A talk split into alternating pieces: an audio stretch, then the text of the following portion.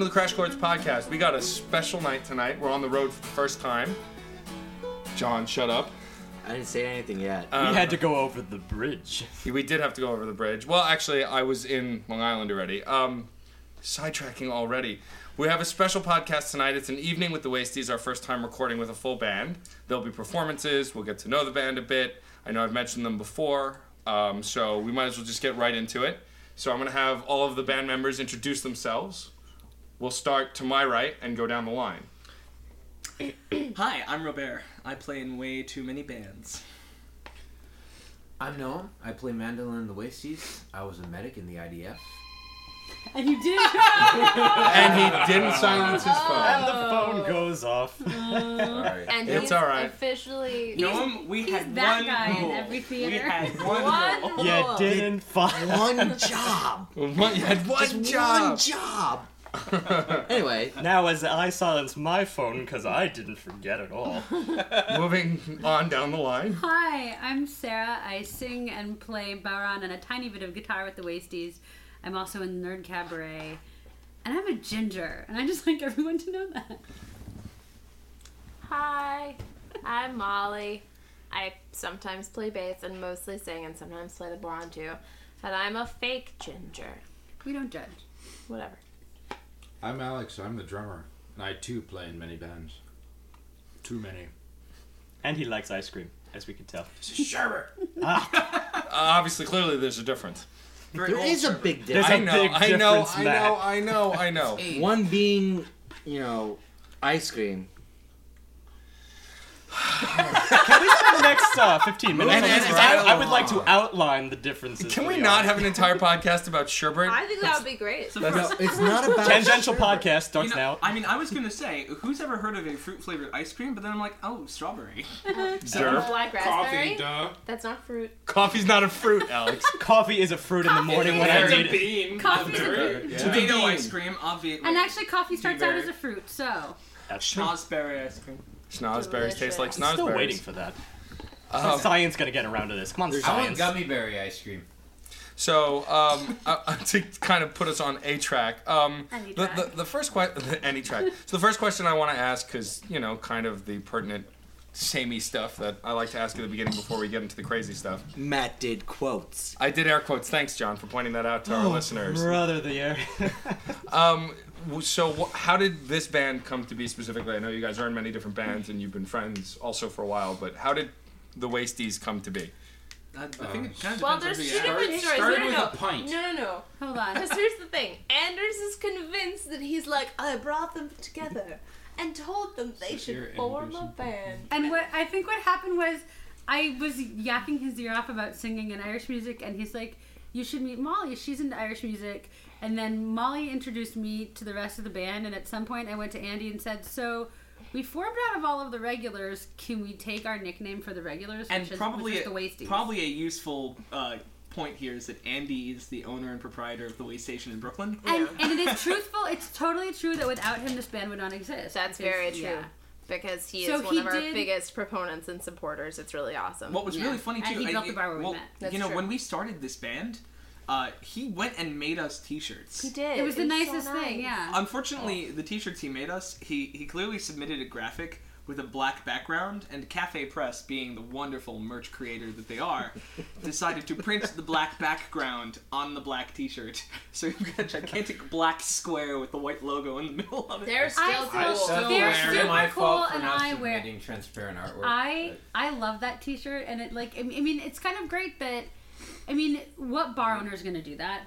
Show up to your show, yes. Who's going to do that? Anyway. But to go out of his way like that to show us support, it's not something that I see him doing for other bands. No, oh, no. Nice. I don't think he books other bands. Other people play there, but I think it's kind of nice to have a home and to have somebody who's kind of taken, that indirect kind of ownership, It's like saying, I feel like I own a share in this, so I really want to be active in promoting. And I feel like in a way he does, and that's kind of cool. Yeah, I think that's very cool. Also, I'll take this moment to mention also that there are plans in the works with Anders and myself to put together a live podcast at the Way Station of us doing Crash Chords at the way station. With all the noise present in the background. The plan is to do it at some point in July. We're still in talks about it, but it's looking like it'll definitely happen on a Monday night in July, so we'll keep you posted on that. Clearly, I'll have to help you out with the engineering for that one, too. It would be greatly appreciated. We'll need some fancy instruments to edit that out. So while we're here, big ups and thanks to Andy for all of the support. And stop dropping things, Alex. Alex has just gone and poured himself a glass of whiskey right behind the microphone. That was him dexterously dropping the top to the bottle of whiskey. This is a band interview, so it was just inevitable that there was going to be alcohol. Wasties, obviously. Our name is the Wasties. Yeah, they are called the Wasties. So. We do play Celtic and Celtified music, so whiskey and other Celtish, yes. Whiskey is an integral part of the band experience. But we don't drink it out of a jar. It's integral. I really wish I had a jar of whiskey. It's just that. Whiskey in a jar? Yes. Neil, we like can get a mason jar. Neil has some Georgia moonshine. You could drink your liquor from an old fruit jar. So we're a literal band. Yeah, it's apparent. You can't see me, but I'm face palming right now. For the record. Oh, she's another one of them. That's what I'm doing right now for the audio listeners. Patrick Stewart. I don't have my hand is that big. So the next question I have is, I like to get a sense of a musical background, and obviously I don't expect you guys to go and do this long story of where your musical background lies, but if you could pick one album that's your favorite album, it doesn't have to be the best album or your opinion in the best. I know it's not sure this is going to be possible. That's not fair. How about an influential album? That's all I'll ask for. It's great that the band is fixing what you're saying. That's what they're here for. It's awesome. It's an interview, John. Can we start with Alex? New rule. Wasties interview us. Oh, yeah. That'll be great. Let's answer this question. Wall Street Players was supposed to swap with us at some point. Gio, focusing, guys. Come on. Alex. What? I mean, for these purposes, Zeppelin 3. Okay. You mean that's in general, Zeppelin 3? For these purposes, that's the more folky-ish album, I'd say. You know, that was definitely one of those "this changes everything" albums for me as well. Yeah. But not the one I'm going to bring up. But that's legit. Yeah. We should still cover Gallows Pole. You're very unique and very special. He hears that all the time. Yay! Special little butter. What about you, Molly? Snowflake. Gee, I didn't swear. You cut yourself. Well, frack that. For those kids, I meant to say fun. Your favorite record is fun? No. I take it back. That's not what I meant to say. So probably the Beatles' Revolver. Ooh, good one. Yeah, that's a jam. Yeah, that's probably one of my favorite albums of all time. Though I should also reference at least a bit that my mom's been a professional folk musician since long before I was born, so I should probably say her album as well, which is Big Boned Beauty by Donna Hebert. Okay. Just to be clear, this is a contest. You all have to beat each other. And I just threw a tipper at the microphone. Okay, so personally speaking, I have to pick a couple because I'm a Libra. We can never choose just one. Personally speaking, it was Ani DeFranco's Dilate that was like hugely influential and started me thinking about what could be done lyrically and musically as a songwriter. From the Irish music perspective, it was a tie between Karen Casey's Songlines album and Susan McKeown. Was it Chanting House? Crowded House? Lowlands by Susan McKeown was really, really important to me musically. I'm a Libra too, but I'm gonna just flat out say Dookie by Green Day. That's what turned me on. That's what turned me on to punk rock, which has been basically at the core of everything I've done musically ever since. Even if it's like Appalachian, like old time music or folk music or the stuff I do on my own solo or with the Wasties, and all the Pogues stuff I kind of listened to later on in high school. It all comes back to that Green Day album Dookie that like turned me on to punk rock, and I think that's like an amazing punk rock album and just generally one of the greatest rock and roll records of all times. It's just like a really wonderful document of a band at its prime doing absolutely amazing stuff. Okay, well, I guess it's my turn and I get to give away my colors, right? I do actually have a favorite record of all time. Yes. Despite the fact that... Yes, in fact, it's the record Close to the Edge by Yes.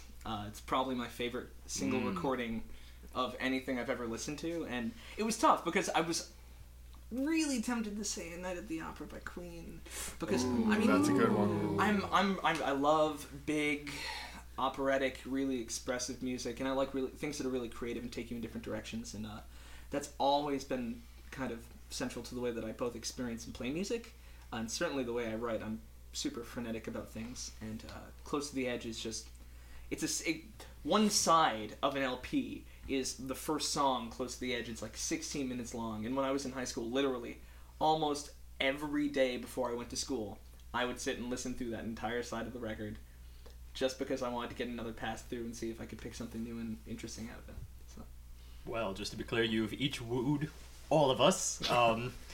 We got the punk side for John, we got the prog side for me. Wait, I didn't go.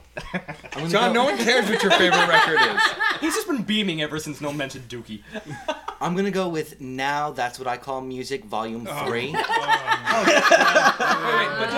does that compare to Kids Bop, Volume 15? Or Jock Jams, Volume 1. The greatest No. Volume 1 was not nearly as good as Volume 2. You're all forgetting the greatest hits of the Wiggles. I mean, they are so influential. I'm sorry, Rafi all the way, if we're going with kids' music. I will have to agree with Rafi. I'm so glad my mother never... Banana phone. I'm really, really, he sings with such passion that my mom never let kids music be a thing for me. You know, I tried to buy kids music. I mentioned that I've actually been to a live Sharon Lewis and Brown concert. So yes! Skinnamarink-a-dinky-dink, Skinnamarink-a-doo, I love you. That was embarrassing. Let's just put up the alcohol face palm on...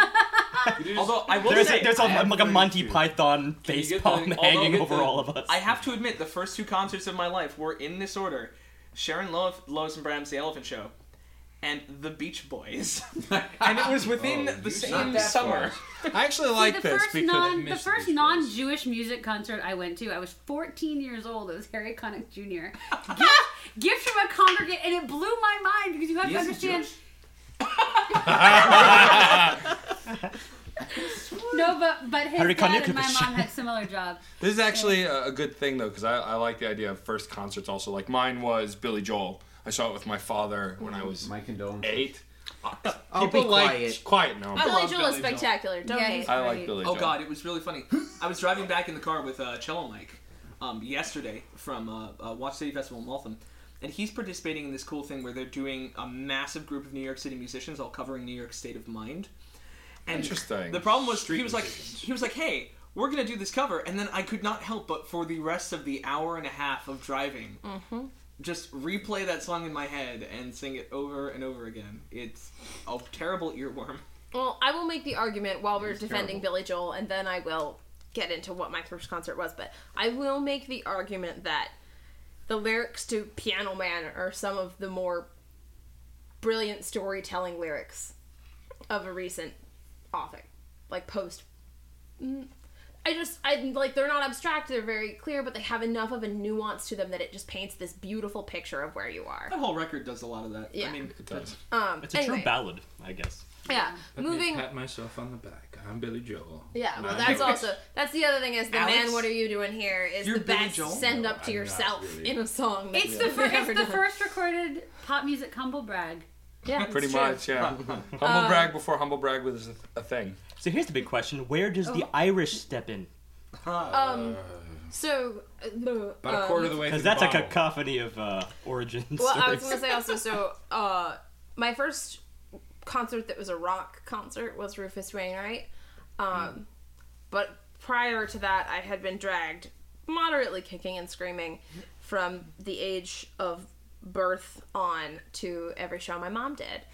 I would go with her band, and she's primarily a French Canadian fiddler, but she also plays Celtic music. I have another band with her and with a fantastic guitarist. The band's called Mist Covered Mountains. But we she kept trying to get me into folk music. I think she tried to get me to play the fiddle like 5 times throughout my childhood, and at each time I would do the Suzuki training and only go so far enough that I could get the granola box that was inside that made up my fake fiddle. They made you a fiddle out of a granola box. And then they told you could unwrap it and eat it when you had practiced a certain amount. I would practice exactly that amount, eat my granola bars, and quit. So, sorry, I'm long-winded and Alex is telling me I should shut up. But, The Irish. The Irish comes in. I went to school at NYU, and again, having rejected folk music for most of my teenage years, went to school for musical theater, and I needed a language requirement. And I took Irish language. Pádraig Ó Cearúill. Pádraig Ó Cearúill is my hero in life. If I can be anyone, I would be Pádraig Ó Cearúill. He is my Irish professor from NYU, and he is in fact the coolest person I have ever met or heard of. And years prior, he was also my Irish teacher at NYU. No, I started taking Irish because I was obsessed. I met this guy maybe my first year of college, and he was into sign language and Irish music, and so was I. And then I started. It became a thing that I did. And when I got to NYU. I just wanted to learn how to sing in Irish, so I took the same class with Pádraig. He was also one of our chaperones on our trip to Ireland. So amazing. Which was way fun because of him I got to see the West Belfast Cultural Festival, and he once told me, and I'm saying it on a podcast so it's down for posterity, that I could record an album at his house in Donegal when I was ready. So like Pádraig, if you're listening, that's gonna happen next year is actually what I'm talking about. But so we had that in common when we met, and at some point put it together that we had both had the same professor in the same program. And had sung many of the same super cheesy songs as they are now. They're not that cheesy. Pokerbola is a little cheesy. They're fantastic songs about getting married off to people you don't like. And drunken goats. Yes, exactly. I think this would be a good point for us to slip into a musical interlude and have you guys play a song for us. Can it be a cheesy Irish song? We can probably make that doable. Probably. Yeah. That'll work. I was just the age of 16 when I first went on the drive. After 6 months hard labor, at home I did arrive. I courted with a pretty girl, 'tis her caused me to roam. Now I'm a river driver and I'm far away from home. I'll eat when I am hungry, and I'll drink when I am dry.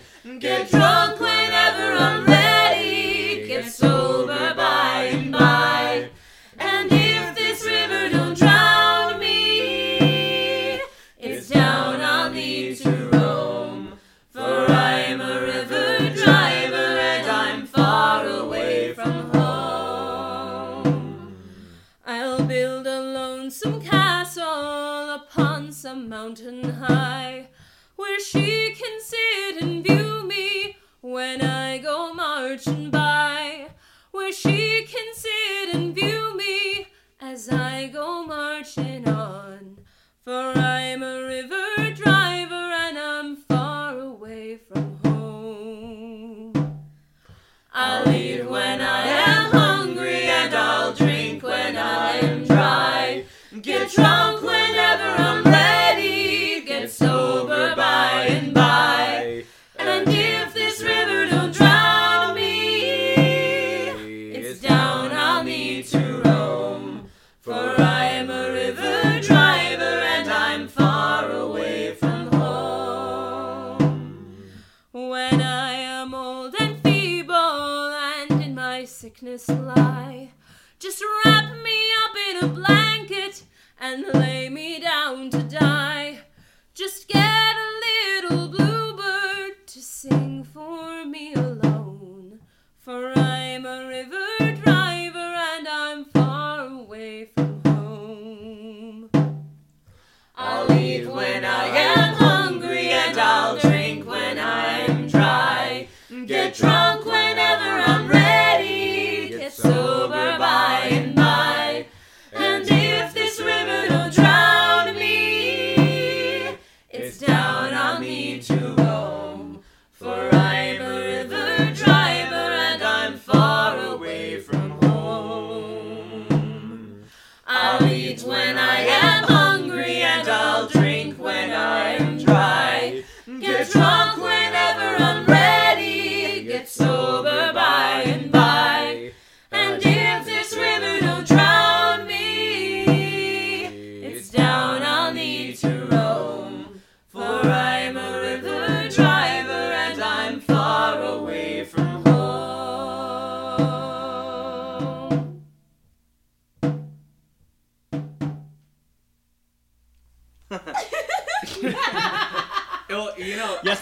funny song, was it not? Oh, what an amusing number.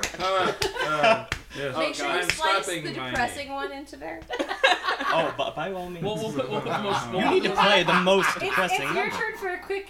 Oh, well, you see, maybe I misinterpreted your question, but, I was thinking of it like a superhero origin story, and I don't know about you guys, but I got bit by a radioactive Irishman. That explains so much. Yeah, I met him. Okay. You know him, too. Wait. No, what was your... I had a very similar experience to being bit by radioactive Irishman, which was a friend of mine in high school made me listen to The Pogues. And it was pretty much, the point of no return from there. That kind of introduced me to this wonderful... It was like... I was already sort of into punk rock by then. I'd graduated from... I was still really into Green Day, but also listening to, NoFX, and then Rancid, and then going back to the Sex Pistols and the Ramones and that kind of stuff. And then he gave me this band, it's like the Pogues, and they're like completely traditional instruments, but with that same kind of punk rock energy and that sort of drunken whiskey-fueled Irish... insanity, and just so kind of crazy, but all keeping it together, making it supercharged, raucous traditional music. Only 14th amongst them. Yeah, there you go. And substantially more whiskey. I actually saw the Pogues about 2 years ago, really? and when I saw them, it was at a fairly tiny theater venue in Manhattan. It might have been the Hammerstein, and the lead singer looked like he could barely stay on his feet. I'm not surprised. He was kind of waning. Can I add? They say Shane McGowan has not spent a day sober since he was 14, wow. And I'm inclined to believe it. I want to add one more little thing, because why I wanted a band like the Wasties. In Arizona, I'm friends with a band. I was friends with a band called the Clairvoyants that played together for a few years, and actually their mandolinist just passed away over the weekend, Billy Brett. So if those people are listening, I would really like to say that Billy was an awesome musician and a big influence. And God bless him. And he was a tremendous guy. And the Clairvoyants had so much fun playing together, and it was a bar band primarily, and that was the aesthetic. And they just got together and jammed and rocked out. And I have wanted to be a part of that. I sang with them a few times, but I wanted that for myself ever since.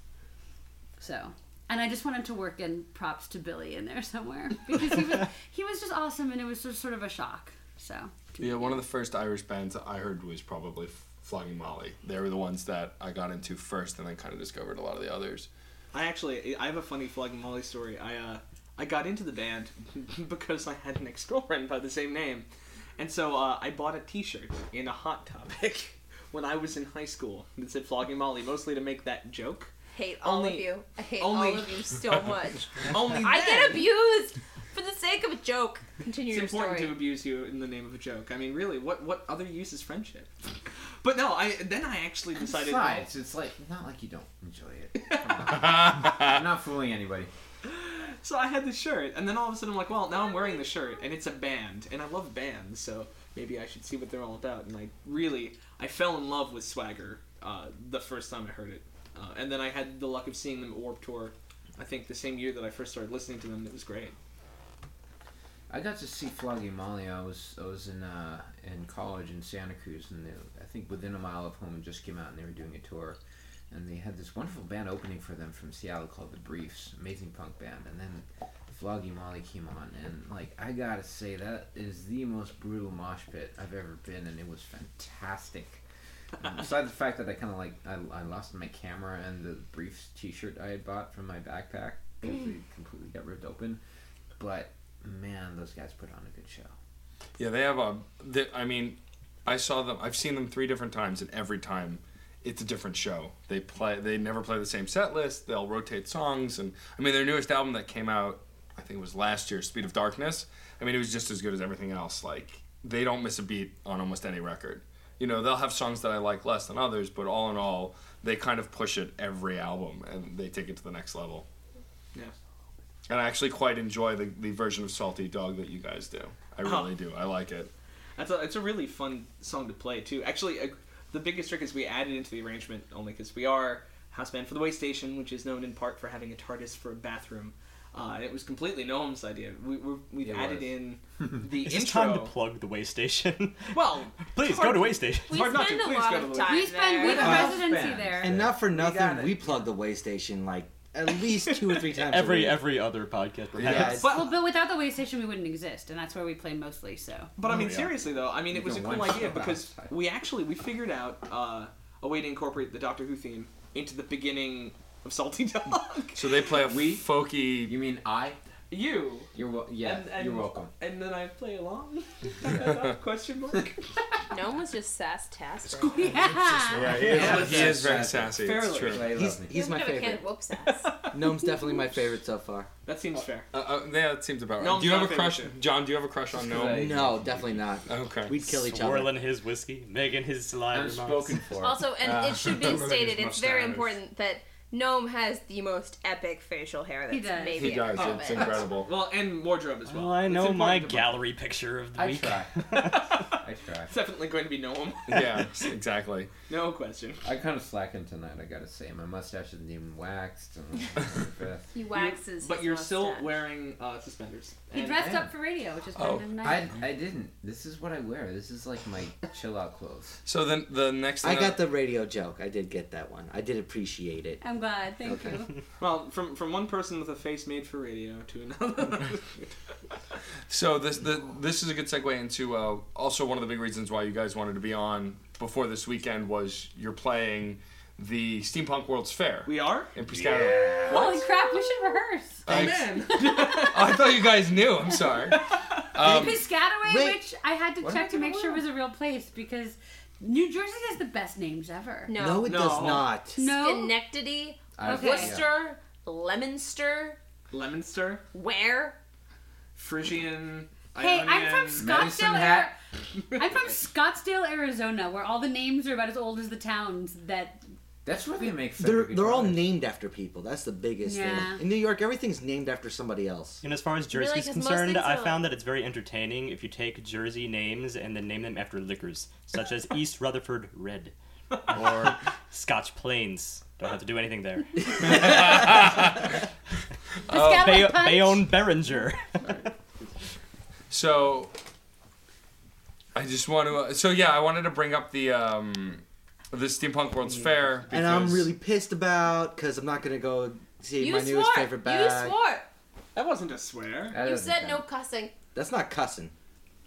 I could think of the 7 dirty words, and that's not on it. Come on, Molly. Don't get bollocks twist. Does cussing have anything to do with custard? No, custard sounds delicious. Wow, we are random today. Why has that not been a brand yet? Cussing custard. So good, it'll make you say. There's one of those in Long Lake, New York. A Custard's Last Stand. They serve custard. Nice. Is it actually a custard stand? It's a custard stand. We're do they have a Cherokee Red flavor? Hey, class. Custard's Last Bland. Too soon. Let's talk about Steampunk World's Fair. Yeah, give the listeners a little bit about what Steampunk World's Fair is, where it is. You know, somebody who's been there should talk. Gnome should talk because Gnome actually could probably say what steampunk is better than the rest. He's just got that one song. Let's not throw him into that boat. That's okay. It's fair enough. As I should mention, I play also as a solo artist under the name Painless Parker, and I really got my start through the steampunk community in New York, who've been really awesome to me. So, I mean, usually when people ask me if I'm like playing steampunk music, I say, well, I don't know if there's like really such a thing as steampunk music, but I kind of think of it as like red wine and steak. They're not the same thing, but they go really nice together. So the music I do, and I think the music the Wasties do as well, goes nicely with steampunk because we do tap into stuff that has, you know, a lot of roots in the 19th century and roots in sort of like, you know, Victorian British Empire and whatnot. So anyway, Steampunk World's Fair is this wonderful, you know, it's kind of like a convention, kind of like your Comic-Con and stuff like that, but based around the idea of steampunk, which is science fiction about the past, specifically about the 19th century.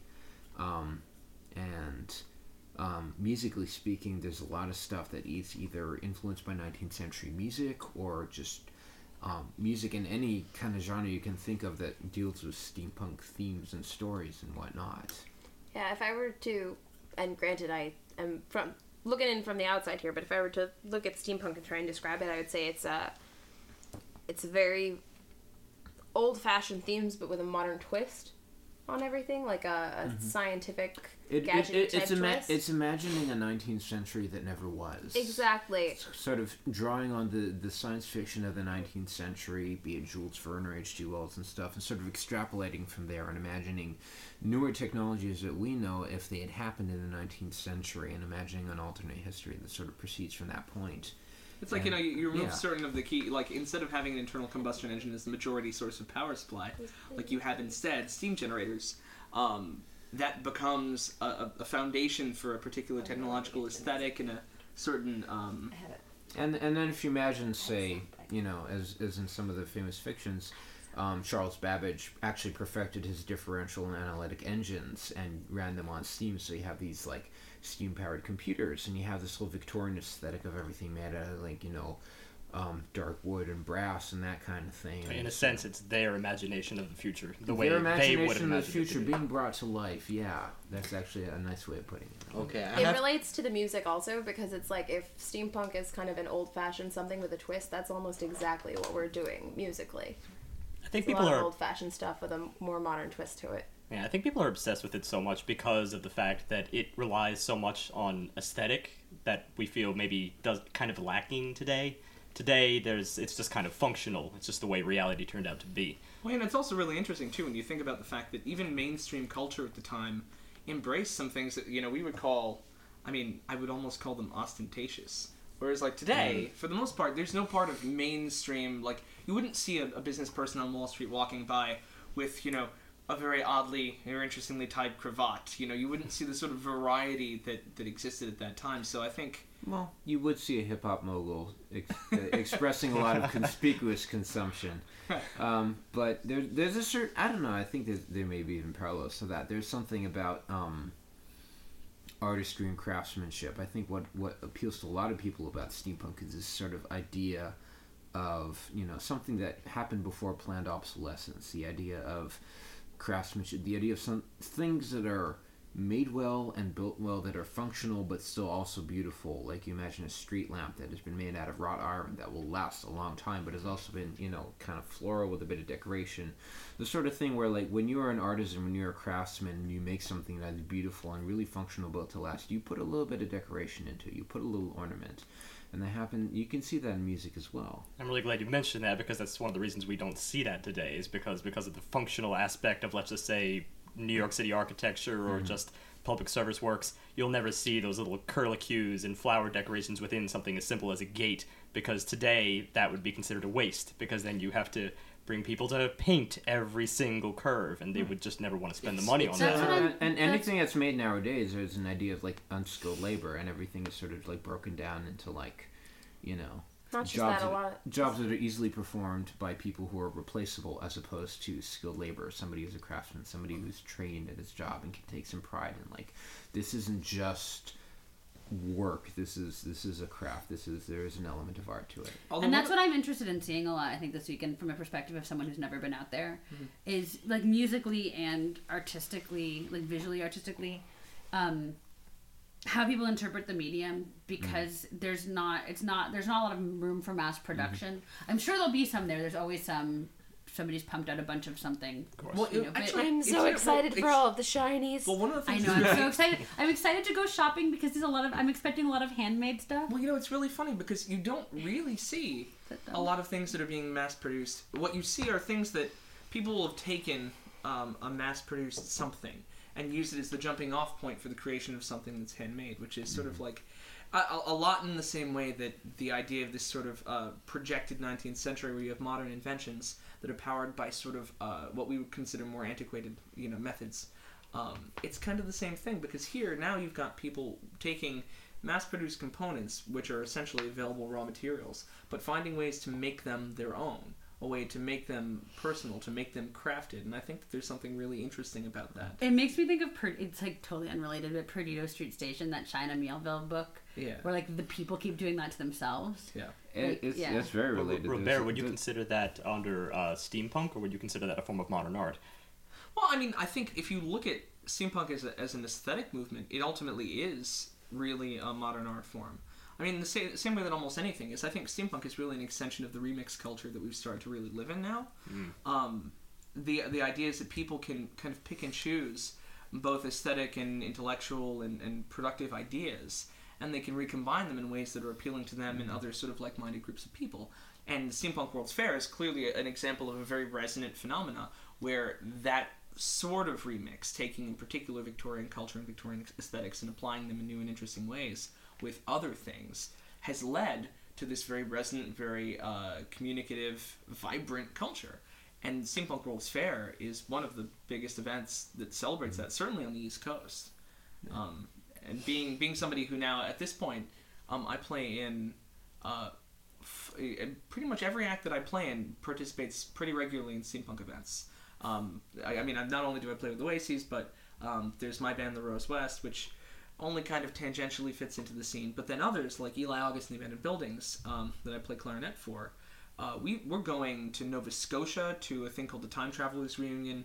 We're doing Up in the Aether in Detroit. There are pockets of steampunk communities all over the Northeast, and from what I'm aware, I mean, even in the UK, other places in Europe, and South America, and in Asia too. I remember last year at Steampunk World's Fair, there was a band from Japan that had been flown out to play, and it was a really cool thing. They played one of the Anachronisms, right? They also played one of the right? Something like that. Yeah. I'm so curious. Like, I mean, I performed at Renaissance festivals for years, like as a dancer, as a singer, as an actor, and like there's. Aesthetically very like they're nothing alike, but that notion of people wanting to go out in costume to go dress up and immerse themselves in a culture, like I'm used to it in an outdoor festival, and I've never really been to I went to one day of one Comic-Con once, but I've never been to a con, so like the idea of it's like I want to see what happens. I'm very curious to see how people deal with their environment and how people engage with the music and with it's very everything. Interesting how people do that, because it's like I've been to Steampunk World's Fair so far, and they haven't been entirely, they're great things, but they're not, I don't think they're quite as immersive as Ren Fairs tend to be, and I think that there are certain people, especially, like, I've heard Dr. Grimm talk about that, he's a guy who makes props and accessories and stuff, and a very prominent figure in steampunk. And he has some visions of doing something much more immersive, because his background is in like theme park rides and stuff like that. Just to bring it back to the music, though. I was absolutely loving this conversation, yeah, so yes, I was perfectly ready to let you go on. We did a review on Steam Powered Giraffe a few weeks ago, which Joe Root introduced me to, and I still have to make him a cake. They're so good. You know that they're playing at World's Fair. I know. Excited. That's why John's mad at me. That's why I'm just thoroughly upset. John's mad. I'm gonna tell you a big dirty secret about steampunk music. That there's no such thing. No, that's what we discussed. That's the beautiful thing, is that there are many bands who play within the steampunk community, but there has yet not really emerged anything that is like. Specifically a definable musical genre that is steampunk. Well, I think that's really kind of fantastic in a way, because it leads it to a lot of openness and beautiful stuff. I mean, so far, what there is for the most part will be either bands who play stuff that can kind of relate to the 19th century, or bands who play whatever style of music they do, but they have steampunk with steampunk themes. Their songs are about steampunk. That's how we define the Steam Powered Giraffe, as a full band that just happens to be robotic. What has never happened? The steampunk proto-man. Yes, I love them. What has almost never happened yet, except like the one kind of except. Here's what's really interesting to me. That I'd really love to see, and I feel like I'd love to make this kind of music, but I need to like go back to school and get a musicology degree for, is to like instead of doing music like without that is its own genre and speaking about steampunk, imagine a steampunk world, an alternate fiction from a steampunk fiction, right?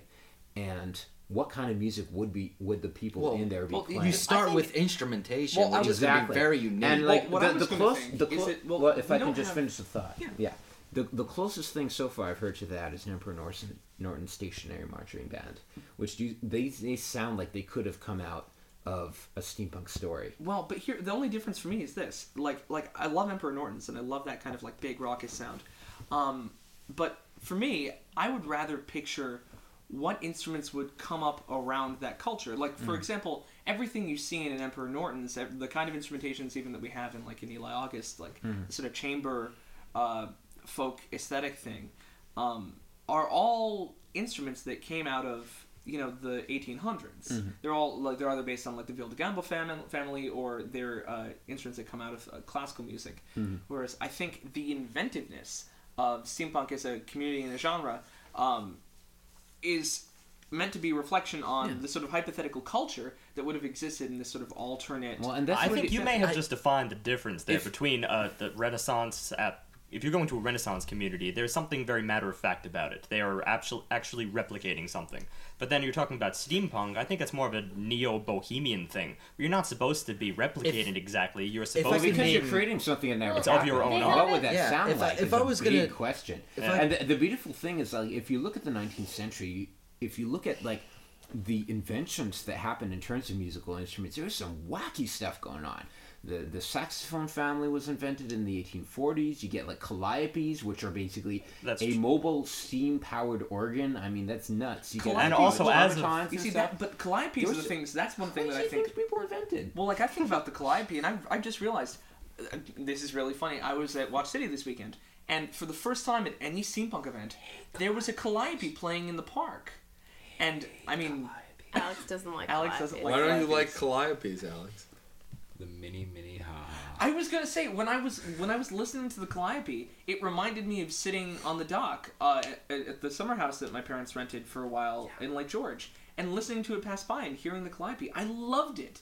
That being out there and listening to it reminded me of that part of my youth. It's cool the once or twice, the first few couple times that I heard it, but working right across the street from it while I'm trying to talk to people.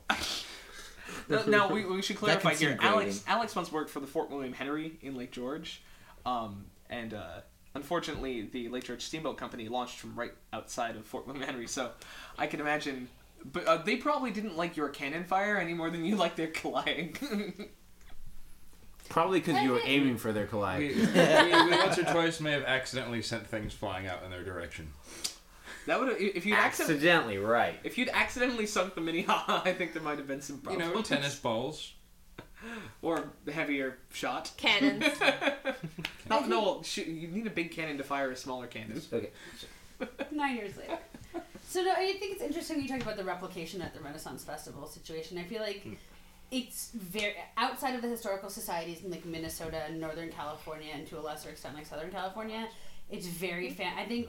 Varying degrees of fantasy base, and I feel like this steampunk thing seems like it's sort of not like knowingly taken off on that. Like they're not even pretending anymore that it has a basis. They've just got, you know, and it seems like it's really freeing. Like I've heard Steam Powered Giraffe, I've heard Emperor Norton, and I'm psyched they're going to be out, and I'm curious to hear so many other bands because it seems like we had all adhered to a certain amount of musical rules, but from there on out, there's a lot of freedom, I think, in getting to make up the narrative as you make up the music.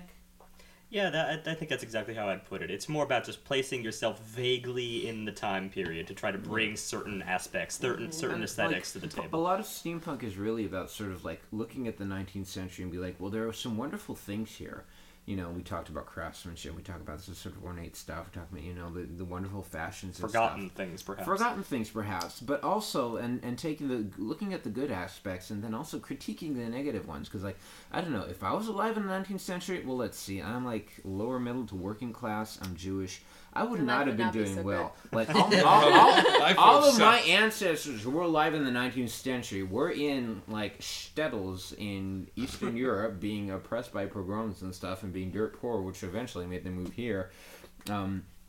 Just to interject there, there was, like, classism and racism and sexism and so many things that are wrong about the 19th century, and because steampunk is trying to, like, reinvent something, create something fictional, It critiques gender roles, it critiques, you know, sexual orientation roles, it critiques class and all that stuff. So there's really an opportunity to, like, look at this really interesting time and look at, like, the more Dickensian aspects of it and say, well, let's use this reinvention to actually critique this and say, you know, what was wrong about all of it. It is kind of a reverse spin in a way. It is not a glorification of the 19th century, but really, like, well, here's some good stuff about it, but all the bad stuff, too, we want to talk about. There were some good aspirations of the 19th century. I think it's more about that than anything else. There's some nobility in it, definitely. Well, just considering what you said before, I have to interject, because of the way in which you wouldn't fit, a lot of us probably wouldn't fit in the 19th century plan, as it were. And I actually had this... Yeah, I had this wonderful professor back in college, I think it was U.S. history since 1865, who actually took the time out to go around the room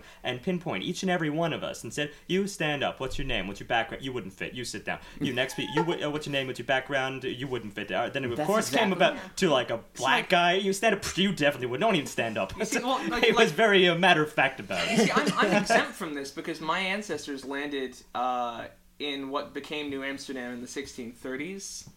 So you would have fit? Yardy. Oh, look at you.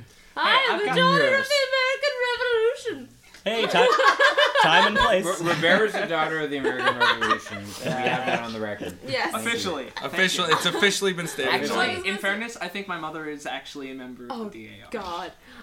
But, you know, it's funny. They make you find a unique ancestor for every generation that you apply. So every generation that passes, it's harder to become a member. No kidding. So luckily for my family, we've been around a while. Gosh. But if you've got to find unique ancestors who fought in the American Revolution in order to apply for membership. Yeah. I mean, looking back, that's the thing. If I had born as an organization. Yeah. If I had been born around that time, I'm fairly sure I would have been like stoned as a baby. Well, see, this is a beautiful thing about steampunk. It's kind of like SCA and all those things, but without the bug. The Society for Creative Anachronism. Just put it out there. It's like that, or Civil War enactors without the bug up your, you know what. Without. We had another host about 5 weeks ago who said the exact same thing about Society for Creative Anachronism. I'm glad that it was said again. I mean, that would have been Joe Rude, by the way. Just No. I've heard of this thing that Civil War reenactors called. They have. I hope I can say this. Button pissers. What is it? Yeah, button pissers. It's these guys who are like, well, they use urine to age the horn buttons on their coats. So like, be more accurate. And it's like, you can use I was actually recently talking to somebody who does a lot of reenactment stuff, both for Civil War and World War I and II and stuff. Really great guy. And he said, yeah, these guys are like. They have like the stitch count Nazis. Oh yeah. Hmm. Oh my God. That's what I love about steampunk. You don't get that because we're not actually trying to recreate the 19th century. We're reinventing it, so you can do whatever you want. It's just like let's have some fun with history, but without all the hang-ups. Well, so are there people are there steampunk rules? Yeah, no. And are there people who like enforce societal? Well, there are. Because I bet you there. I mean, as much as there's an ideal situation in terms of the gender roles and all of that, and the sort of egalitarianism, there's got to be a flip side. Well, there are camps of them. I mean, there are a bunch of people who will be like, "That's not steampunk," but they don't get invited to these contests. There are two people whose names because they're still pulling the "you don't" who fit. Used to be really influential, but have basically sort of like snubbed their way out of relevance. The only thing I can think of right now while we're all talking about this, and it's terrible, but is the TV show or the web series The Guild. They go to a con. Yeah. One of the characters like sees the steampunk stuff. Clara, she just goes, "Oh, like look at the pretty dresses and the cons." She gets really excited, and the steampunk people are like, "If you would have to ask what it is, you will never be one of us." Like, to be fair, I think Louis Armstrong said that about jazz. That's also fair. You gotta ask, you never know. Dancing about architecture? I hate that. It's definitely that. No, but it's definitely that. Not an exclusive. No, because my boss used to say that about talking about fun. It doesn't really seem like true. It is at all from everyone who I've met who is a part of that community. No, it really isn't true. Everybody I've met have been wonderful. I'm just curious about the other. Like 90% of steampunks are super friendly and inclusive and inviting, and there's 10% who kind of get a little snobby about it, and they're just not worth hanging out with. That's kind of like every culture has that. I mean, the Comic-Con culture, while they there are stereotypes and exaggeration. They're not really that big of an exaggeration. But I've been to a lot of cons, and I mean the best convention I've ever been to was the Penny Arcade Expo East in Boston. Oh, PAX! I really wish I could. And it's just it's unlike other conventions. It's not about the industry. It's not about the materials. It's about the fans. They built that convention from the ground up, as fans for fans, and you really feel it on the floor. Whereas Comic-Con in New York, and especially out on the other coast, on the West Coast as well, it's becoming more about the industry, the movies. Like a trade show. Yeah, it's not as much about... Which is what happened with the car show, E3, all of them have become relating trade. Relating to Comic-Con and things of that ilk, though, here's my big, scary question. Is there a steampunk equivalent to the whole experience of, like, the quote-unquote fake geek girl where, like, people have been ostracizing others for, like, you can't possibly be really into this because of something about you? No, that doesn't happen in steampunk. I've never heard of somebody being like, oh, well, you can't possibly be into... The variety, I mean, because a lot of that has to do with the whole schism and this idea that if you're a female of a particular degree of attractiveness that you couldn't possibly be geeky. And honestly... That mostly comes from the kind of stigmatisms that come from like the whole geek scene in general. Mm-hmm. And I don't think there's any of that going on here. I don't think people have pretensions are not the right word, because gods know steampunks have lots of pretensions, but they're not prescribing that only a particular type of person can qualify to be a part of the culture. So if you want to be a part, you can be a part. Yeah, I've never seen somebody be excluded. That makes me really excited to perform for this group, because honestly, like, that's the kind of room I want to be in. Yep. Is where everybody's in welcome to the. It's like, here's the dance party, welcome to it. Enjoy. I'll just bet you, like last year, one of the coolest memories that I have from Steampunk World's Fair last year, apart from I remember I sat up with an imaginary airship captain drinking mead for 3 hours while having a conversation with a band from Japan in Japanese. Apart from that memory... Wait, were you speaking Japanese? Yeah. You speak Japanese? Hi. We'll speak Japanese. Nan desu ka? Nani o hashite ka? Sumimasen. Eigo ga wakaremasu ka? Eigo hanashita? Watashi wa Nihongo ga wakaremasu ka sen. Alright, cool. What I was waiting for was for Noam to start speaking... a second language, and then I could start speaking a third, and we could just go around until we ran out of languages. Now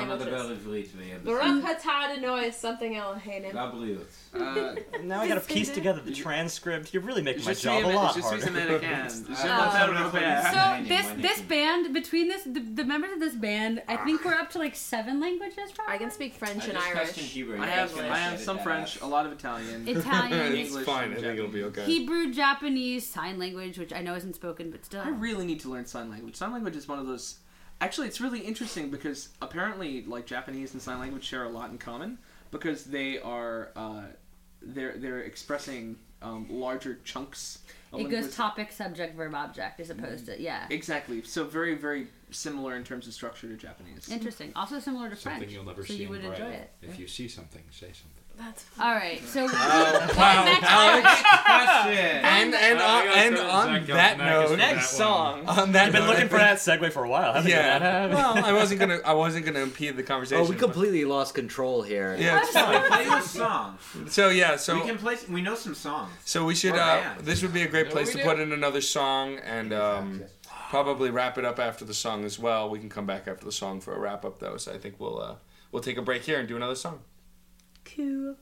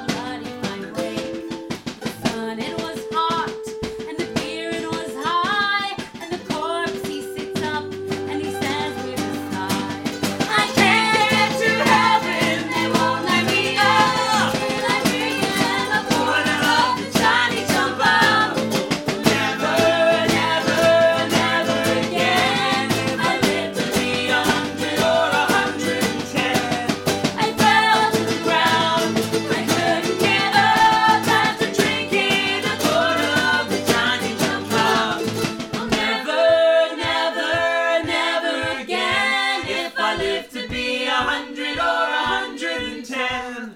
I fell to the ground. I couldn't get up after drinking a quart of the Johnny Jumper. Woo! Never, never, never again. If I live to be 100 or 110, I fell to the ground. I couldn't get up after drinking a quart of the Johnny Jumper.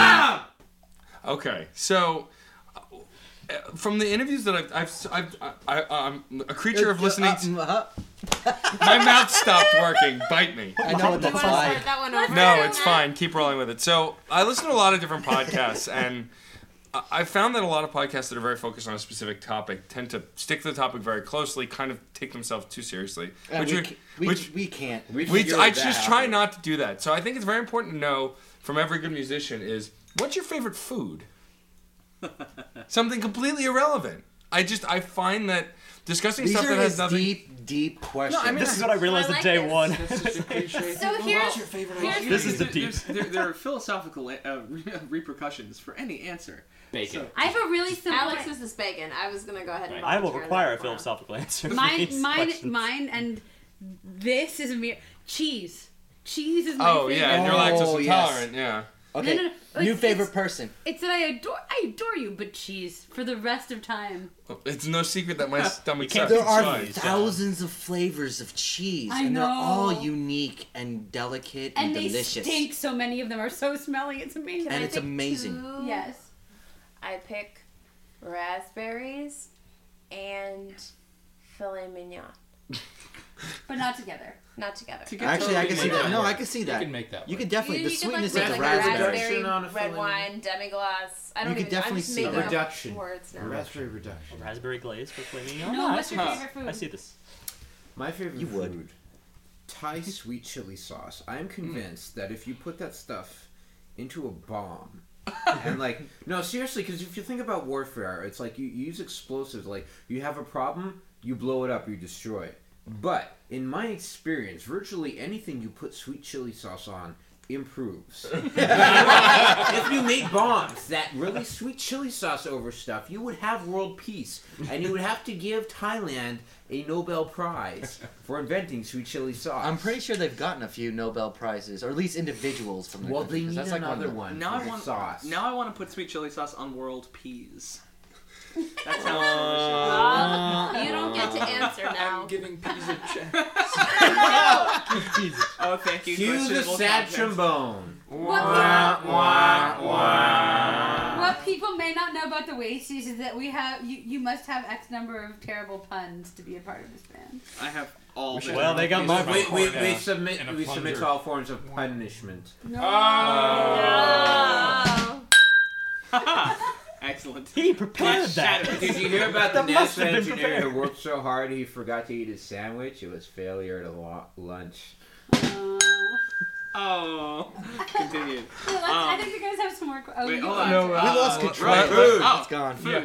Well, okay. My favorite type of food, I guess, I've already given away that I love Japan. So I have a huge soft spot for Japanese food in general. But, every day it would be a different answer. I think right now I really have a hankering for haggis. I love haggis. I didn't know anybody actually ate that stuff. No, okay. Wow. All right, I need to pick. Have you ever been to the Highlands? I've never had anybody. NYC Highlands? Oh, yeah. West? I love that place. It's wonderful. It's the only place that I can get legitimate haggis in New York City. Where's one of the reasons why I go. Yeah. I just went there for the first time about a month ago. It was one of the most amazing meals of my life. Yeah, haggis from McCann isn't good. My dad is in Scotland and he says it's fine, so... I mean, fresh haggis has been amazing. I'm not sure that I would trust haggis from McCann. Let's also be clear. My dad growing up, dessert. We get a treat, was a spoonful of condensed milk. Pudding. So haggis from a can is so that would be spam is a special John treat. John has a question for me. A spoonful of condensed milk. Yeah, it's sweetened condensed milk. I don't know if you've ever made a pumpkin pie. I've never actually had... I'm a fan of evaporated milk, personally. Yeah, it's like that. So it's it's basically... But how can you drink it if it's evaporated? Just add milk. Thick and syrupy. Rob is officially... Get away that. Rob is officially out of here. He is not allowed to make any more puns. I don't know that that's going to stop him. Alex, what's your favorite food? He said bacon. He said bacon. He said bacon. A classic. All right. You know, a Thai pork belly sandwich, though, with the... It's pretty banh mi. Oh, yeah. Sunburned half pork belly. Sorry, you should go my parents. Now we got a 45-minute tangent of food. Okay, now ask us more questions. Thanks, Matt. What? Matt, you have come up with a better question. Philosophical questions, better. Matt, Mr. Storm, do you have more questions? Shut up. Next, I do. Well, I think that. Stop it. He won't stop. Matt's life is a pun, apparently. Wait, what? Matt's life is a pun. Yeah, apparently. Yeah, apparently my life is a pun. But no one said Storm again. Tragic comedy. So. Dark Lord of All. Shut up. Matt. Questions. Yes. So, obviously, you guys are very into music, and you talk a lot about the you know, how music has kind of been... Well, yes, you just talk a lot in general, but you talk about how music's become... is such ingrained in your life for pretty much all of you. But I imagine there are other things you're into besides music. What other things do you kind of do to kind of inspire you that's not just music? Like, clearly music inspires music, but are there any other things you do to inspire yourself? What Matt is saying is, do you have any hobbies? What's our other thing? What's your other thing? Yeah. Matt, you know what my other thing is. So, well, I do, but the listeners don't. Sorry for the children. I's a fancy stripper. Would you like to clarify what you mean by that, Molly? So I went to school for musical theater, and I just recently, after working for quite a while as a stage kitten, debuted as a burlesque performer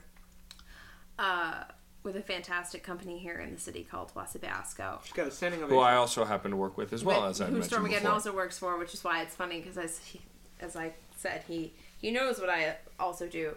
And in fact, I actually at some point am going to combine singing and the fancy stripping, because I think it's important. But yeah, I think that's I actually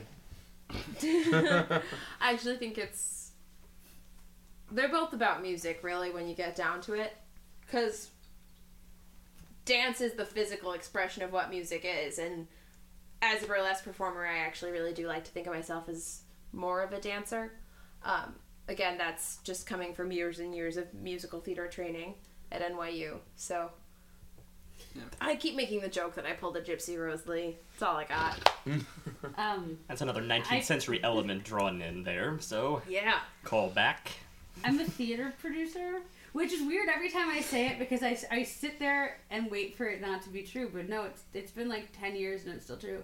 I work at the 24-hour company, and we do, we put people through hell. It's kamikaze guerrilla theater, and it produces this amazing stuff. We make playwrights write 6 10-minute plays overnight, bring in actors that they have written specifically for to rehearse the next day, throw the entire thing up fully produced that night, so it's been 24 hours meeting to show, and then we all get really drunk, because what you need after you have done that or put someone through that is alcohol. So, one question, you also, in fact, got to meet Ben Folds.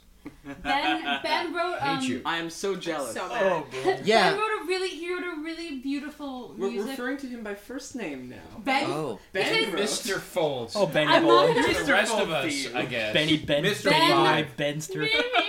Benster. So the Benster. Shut up.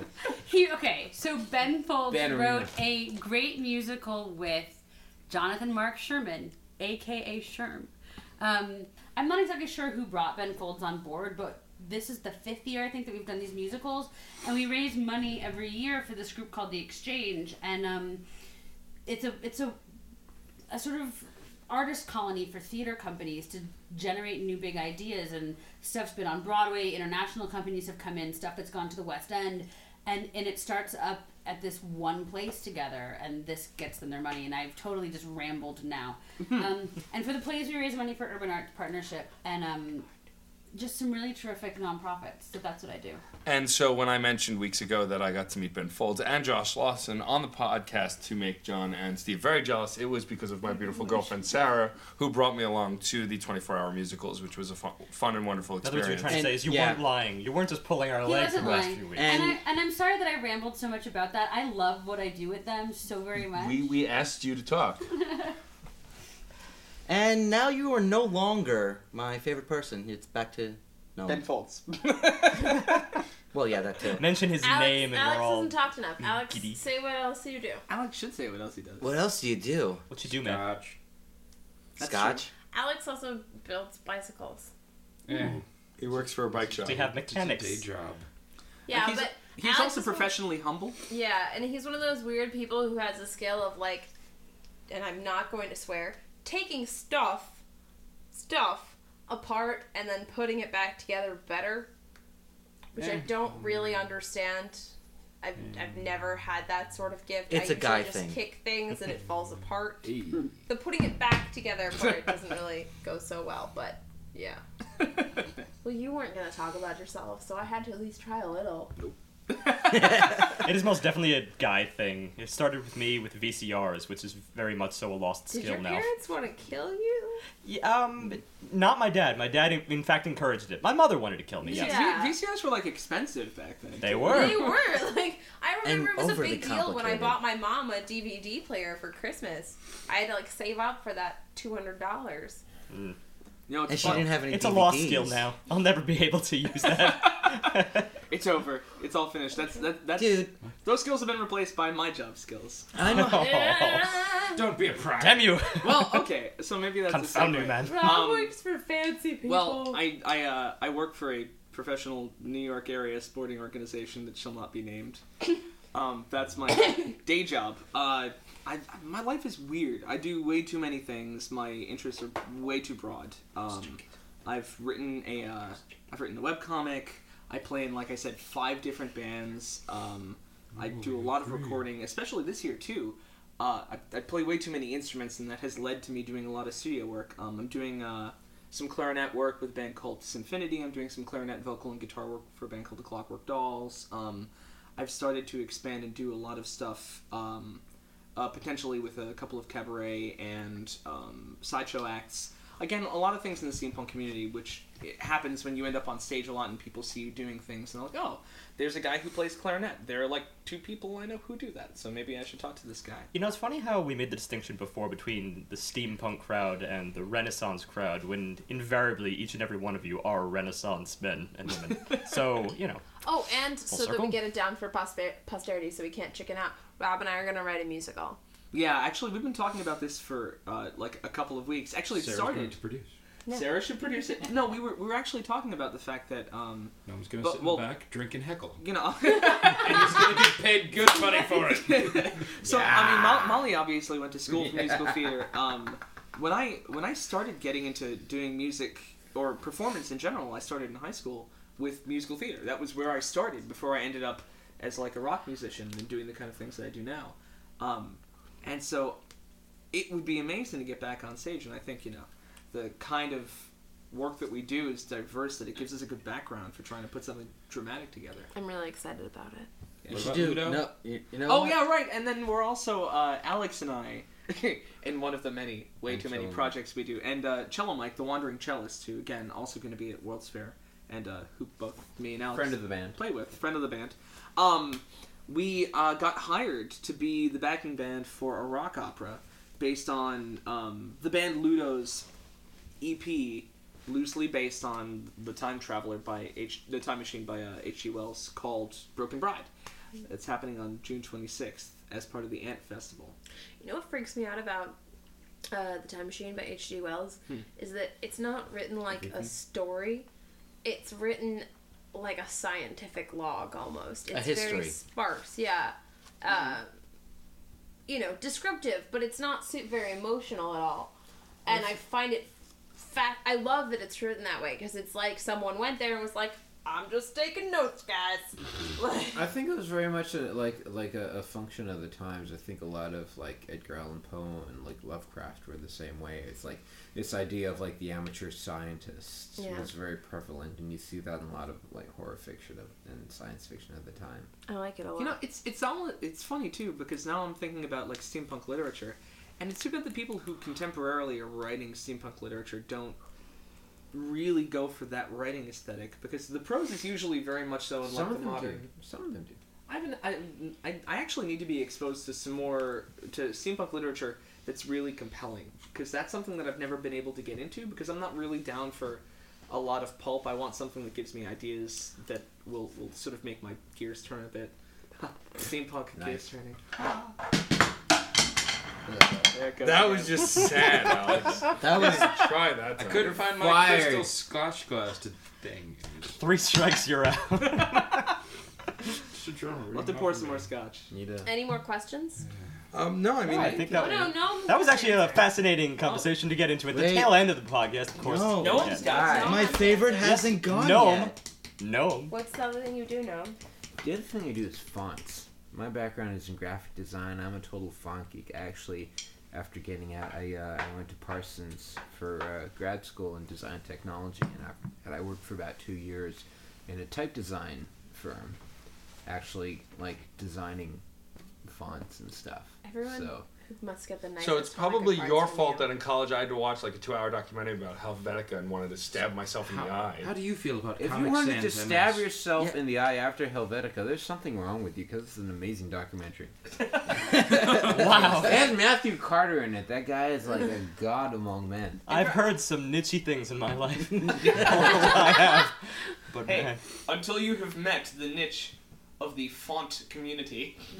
You have not met niches yet. I will say, I don't actually like Helvetica, the font, all that much. I think there are much better alternatives to it, but that documentary was actually a really great introduction for... I mean, I really enjoyed it as, sort of an insider, but I think it's also a really great intro for people who are not so much into fonts, about thinking about it and, like, realizing what goes into it and how much, like...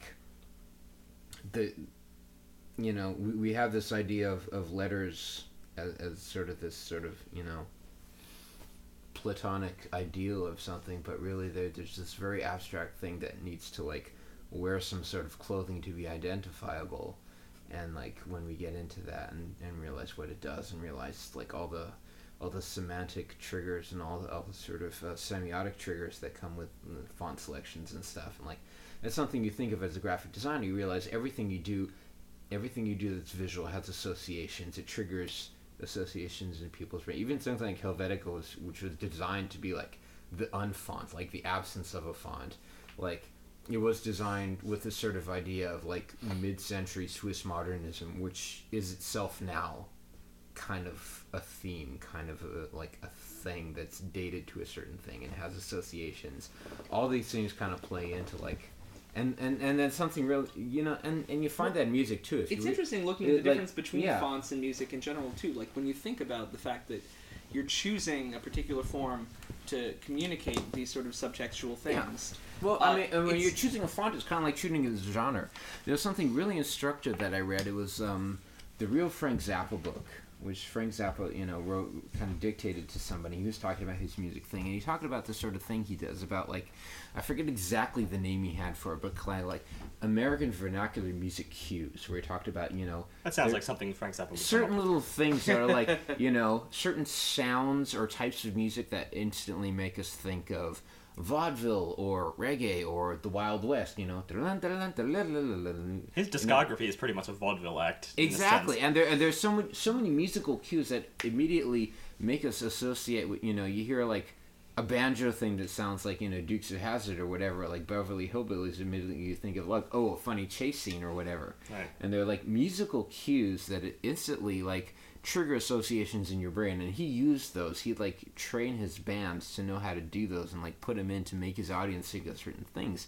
And you do really the same thing in design, be it through graphics or through your font choices. There are definitely font choices where you'd be like, okay, this is going to make you think of the Wild West, this is going to make you think of like the 1920s, this is going to make you think of the 70s. Or there are fonts that literally scream at you, bum chicka bum wow. Got that like, funk thing going on. It's kind of moving into this referential era that we're in right now. It's all putting you in different places in the past. I mean we've come a long way since like the three like typesets that were available. Exactly, at the time. We're kind of in this postmodernist era of like everything's been done, so now it's like we just got either the greatest hits compilation or the remix. Yeah, and it extends both to fonts and to music. Yeah. No, it's okay. I wanted you to get the ideas out. I just didn't... This could easily turn into another half-hour conversation. And each and every one of these conversations could be an independent podcast. I'm done for now. You mean that we're not going to just keep talking for another 2 hours? No, I could talk for two days about fonts, but we're not really the plan. Let's talk about music. So we should start wrapping up, but I want to thank you guys for coming on. You guys have been great. Listen to our nonsense. And thank you. And we will we'll definitely have you guys on again. I'm looking forward to hopefully talking to you guys some more during the weekend at Steampunk World's Fair. And I guess we'll let you know about our show at the Way Station and see if you guys could pop in, say hello, stuff like that. Yeah, absolutely. We definitely will. Okay, excellent. And I'll check my schedule, try to pencil y'all in. Thanks. And no one's way cooler than the rest of us. Drunker than the rest of us. And there's also, Lucky. You for podcast listeners, if you want to come out and you like what you hear in terms of our music, you can check us out at the Way Station. You can like us on Facebook. We're the Wasties, WAYSTIES. Oh God, I had to think about it that way too hard. Too many beers. Well, you can of course, right? Individually stalk us and leave us creepy messages. Yeah. That's also fun. That's my favorite. No poking on Facebook. Yeah, none of it. Creepy. But no poking. Stalking, no, yes. Poking, no. You can poke Pamela Sparker on Facebook. Poke him all you want, but poking for the rest of us is frowned upon. Okay. Well, thank you guys, and we really appreciate you guys being on the podcast. It means a lot to me also to have you guys on as one of our first full band guests. So thank you for that. I was engaged in many interesting conversations tonight, which I wish could have been fulfilled to their full potential. I have a nosebleed. I'll give you their phone numbers. I have a nosebleed from the information overload right now. Okay, but in closing, I guess I'll just go with the sign out. No, music is life. Wait! Life is not over yet. What's happening next week? Oh, next week we have another guest on the podcast. Thank you, John. You're welcome. I did something good. Yeah, Keita St. Cyr of Burlesque fame is going to be joining us on the podcast. She hasn't sent me what album she wants to review yet, but we'll hopefully have that on the site. Should I do our spam mail? Oh, I didn't know you had a spam mail this week. I do have a spam mail. He said it right. So, Steve has compiled a spam mail to read real briefly before we sign out. So go ahead, Steve. The barman grunted. Harry approached him, looking up into the face, trying to see past the long, stringy, wire gray-haired beard. He wore spectacles. Behind the dirty lenses, the eyes were a piercing, brilliant blue. Pas cher. Air Jordan. That really ended up on our site? How the hell? That is awesome. You answer him back and you say send more. Pas cher. Air Jordan. I can't believe that was actually on our site. Well... Oh, God. So now I'm going to start leaving all kinds of comments for you. Feel free. We will read them. Pas cher means cheap. Just pas cher is cheap. I understand. Okay. Thanks. Thank you. Live with that non-French. All right. Well, we're done with your tawdry comments. Yes. Let us wrap and now do the closing proper now that John has interrupted us the first time. You're welcome. Music is life and life is good.